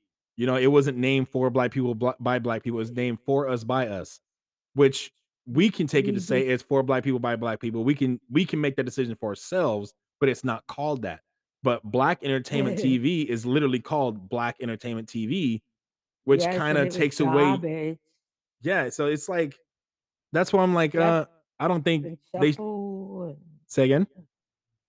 step and fetch type TV. I, uh, Yeah, it don't just like I don't it. think that people should attribute race to a channel because no no eh, there's like we're not a monolith meaning we black people don't all think the same. We don't all act the same. We're not the same people. We're different people, different bodies with similar skin colors. You know, and no all the whole white American cul- uh, culture is not the same. They think completely different. They all have their own individual personalities, mindsets, religious beliefs, etc. So to attribute um, a channel to a race, an ethnic group, I think it's it's wrong, which is why I oppose and boycott BET. It, in my opinion, BET should be called Urban Entertainment Television. If that's who they want to market to, people oh, in the urban areas. that No, but they should be called, in my opinion, I think the network itself, the name UPN. we UPN. Yeah, UPN underpaid. I can't say the word. Yeah. UPN was was actually owned by Warner that Brothers. just- Yes, that was just a joke. Yeah. Okay, Warner Brothers. But I didn't say at first. It was like Saturday Night Live. yeah. So, you know, but I figured I'd make you laugh because it's not worth your breath to even think about idiocracy such as that. Honestly, Yeah. there's much more work to be done. Oh yeah. And that's why that's one of the reasons why like for the longest time and I, on- once again thank you so much. I really appreciate your time on here. Oh, no problem. And eh, like one of the things that I really love to do is I love to have dialogues and discussions with people and remind people because I've talked to so many individuals and many of the people that know me push me into or, or not push me, they motivated me and really just reiterated, hey, you should be doing a podcast. I'm like, why? I'm like, well, first you have the voice for it. And secondly, you I think you have something that people need to hear and want to hear. I'm like, okay, well, after I don't know, the 50th to the 100th person told me that I was like, let me just see, let me give it a shot. And I started doing it, I just fell in love with it because it's important for us to have have dialogues. Whether you like this president or hate this president, you can have a dialogue, a civil and respectful dialogue with somebody who has a different opinion. There's not enough of that today. And the only way we learn and grow as a people is by opening our minds and being willing to listen to someone else who has a different perspective. You don't have to agree with that person for you both to live in peace. Most like there's there's so many like I have not found a couple yet where husband and wife think exactly the same. They both have different opinions, but they have, you know, a team mentality. They're like, I want to work together with my spouse and I want, you know, to come to a compromise. So if you're just discussing the different beliefs, like between an atheist and a Christian, you guys are just discussing what you believe and talking together, you can have an incredible conversation. I sat down and I spoke with a devil worshiper who goes to the Church of Satan you know, I'm I'm a Christian. I don't judge anybody for how they believe or what they believe or how they want to worship. That's their right. You know, but I wanted to understand what it is they believed. I wanted to understand what it is that they do in the presence of their beliefs. And I learned that there's lots of different sects of uh, of satanic churches, a number of different ones. They have different ways of doing it. So, but you know, even if they all worship the same individual, there's different ways they do it. And some people were like, like I had a lot of my Christian buddies go, "Oh man, why did you do that? I would never want to sit next to a devil worshiper." And I told them one of the greatest ways to be an effective doctor is to understand the symptoms of your patient. And if the whole purpose, the whole mission of a Christian is to help bring people into Christ, it's important to understand what other people believe. That way, if it's not working for them or when it's not working for them, they'll see that it's working for you and you can have an opportunity to have a welcome discussion with them, which will lead them away from that path to this path. But if you walk up to a complete stranger and go, "Oh, you need Jesus," they're not going to listen to that. Even if it's true, they're not going to listen to that because they're going to think, "Man, you don't know me. Would you think you're perfect?" That's immediately what they're going to do to justify and defend. So rather than sit there and try to change somebody and, and tell them, "Oh, you need to do this," I like to learn about people. I like to understand them, see how they think, why they think that way, what makes them tick, because our interactions are a lot better. You know, even if I have a difference of opinion, I'll speak my opinions if we're talking about opinions, but then they'll see that I don't have any less respect for them as if they had the same beliefs as I did. That I respect their views, I respect their beliefs, and we just have a difference of opinion. That's fine. Let's go get lunch. you know, that's just how it is with me. So I do open up the floors is eh, you know often because I want to I want to hear the opinions of other people because there's things that I don't know and I would love to learn them. You know, some people may be having some struggles in their relationships and not understanding, you know, how they can find a better spouse or be a better spouse or find a better partner, etc. I, I love helping people out, especially when they're willing to open up and talk. I really love that. It's always welcome in my shows. I really do appreciate that. And if if if you have something else you'd like to add, please feel free to reach out. I'd love to talk with you. Um, again, this is Real Talk with RJ. Um, I'm using the Wisdom app um, for this platform right now, but I also have my podcasts are available in tons of other places. You can find it on Amazon Music. You can find it on Google Playcast, or excuse me, Google Podcast, um, Apple Podcast, uh, Spotify, Anchor. You can find it on so many different other platforms. My podcasts have reached 12 different countries right now. Um, they're growing very beautifully. I have a very, um, very faithful uh, a fan base worldwide and nationwide, and it's it's it's getting there. So the secret is um, sharing it as well. So please continue to share this. Uh, if you go out to the other platforms to see my podcast, I have uh, this is my fiftieth episode, and it'll be the final episode I do in in my first season. I'll be doing other seasons or my second season shortly hereafter. But I really wanted to um, I just wanted to talk about this subject because I'm just seeing so many quote unquote victims in the hip hop industry. Oh man, I'm oppressed and I gotta get all these jewels and I gotta get this chain, and I gotta get this and this and this. I've never seen Bill Gates wear a chain. I've never seen Donald Trump wear a chain. I've never seen uh um like the moguls when they're in business meetings. I don't see them wearing chains and all these eh, these jewels. I see P Diddy and um and and Jay Z. They do it because they were rappers first, so they need to still keep that persona. But make no mistake, when these guys are actually in these meetings and stuff like that, in real business meetings, the character's not there. The businessman is there. The most wealthy people, Warren Buffett, Oprah, they're not wearing all these jewels and all this nonsense stuff. That does, that stuff doesn't make you money. So why waste money buying all these jewels that are going to lose value? If you think that jewels jewels make you money, they don't. Because I have taken a diamond ring. I- I've been engaged before, so after I ended that engagement, I took that ring to a pawn shop. Now, the pawn or the pawn um the pawn shop, they look and I also was willing to auction it off. I, I tried auction off because I wasn't going to accept what the pawn uh the pawn shop person was going to offer me. I got a significantly lower amount of money, like thousands of dollars lower than what I had paid for that ring. I was mad. I was like, "What the heck? Why why are they not even paying this for that ring? That ring was worth way more." And they're like, "Diamonds aren't worth what you think they are. As soon as you take them out, they're not worth that much. They're not rare stones. They're just controlled by the De Beers uh, cartel." So you could take a diamond from one store and then walk right across the street to another store that's a diamond store. You bought that same uh one carat princess cut clear diamond flawless ring. You buy that that diamond, you take it out of Zales and you go right to Jared right across the street. They're gonna tell you that the five thousand dollar ring you just bought is worth only two thousand dollars. You're gonna look at them like what? And you'll do the same thing. Like diamonds really don't have the value that you think they do. So it's not a smart investment. But what do these multimillionaire moguls have? They have homes, they have properties, they have resorts, they have yachts, they have things that make money. They don't waste their time buying stupid things that don't make money. The things that hip hop is trying to get you to buy. Oh, buy these these clothes that cost four thousand dollars that are only going to be relevant for two months. Buy that. Go get that. You have to have it, otherwise you ain't you ain't cool enough. These multi-billion dollar moguls aren't buying that garbage. They got a polo shirt that's nice from uh, La Costa and or Lacoste, whatever it's called. They get from that brand and they go golfing. They don't buy seven thousand dollar shoes. They buy planes. they buy things that actually make you money.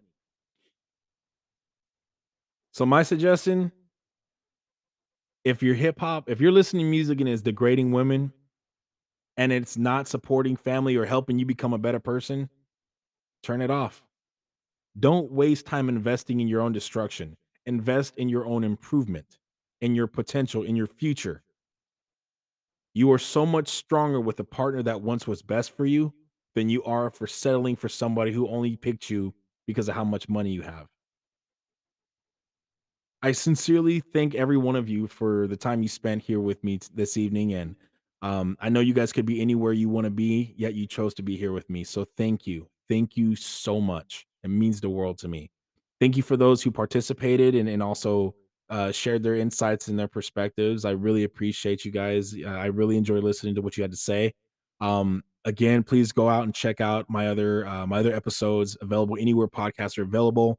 Just look up Real Talk with RJ and it's the same exact icon as the one you see on this platform right here. Um, don't forget to follow. Don't forget to share if you go in the other pod or the other platforms to look at my podcast. Don't forget to share if you like what you hear, um, because maybe somebody else needs to hear this as well. And I really do appreciate your love and support.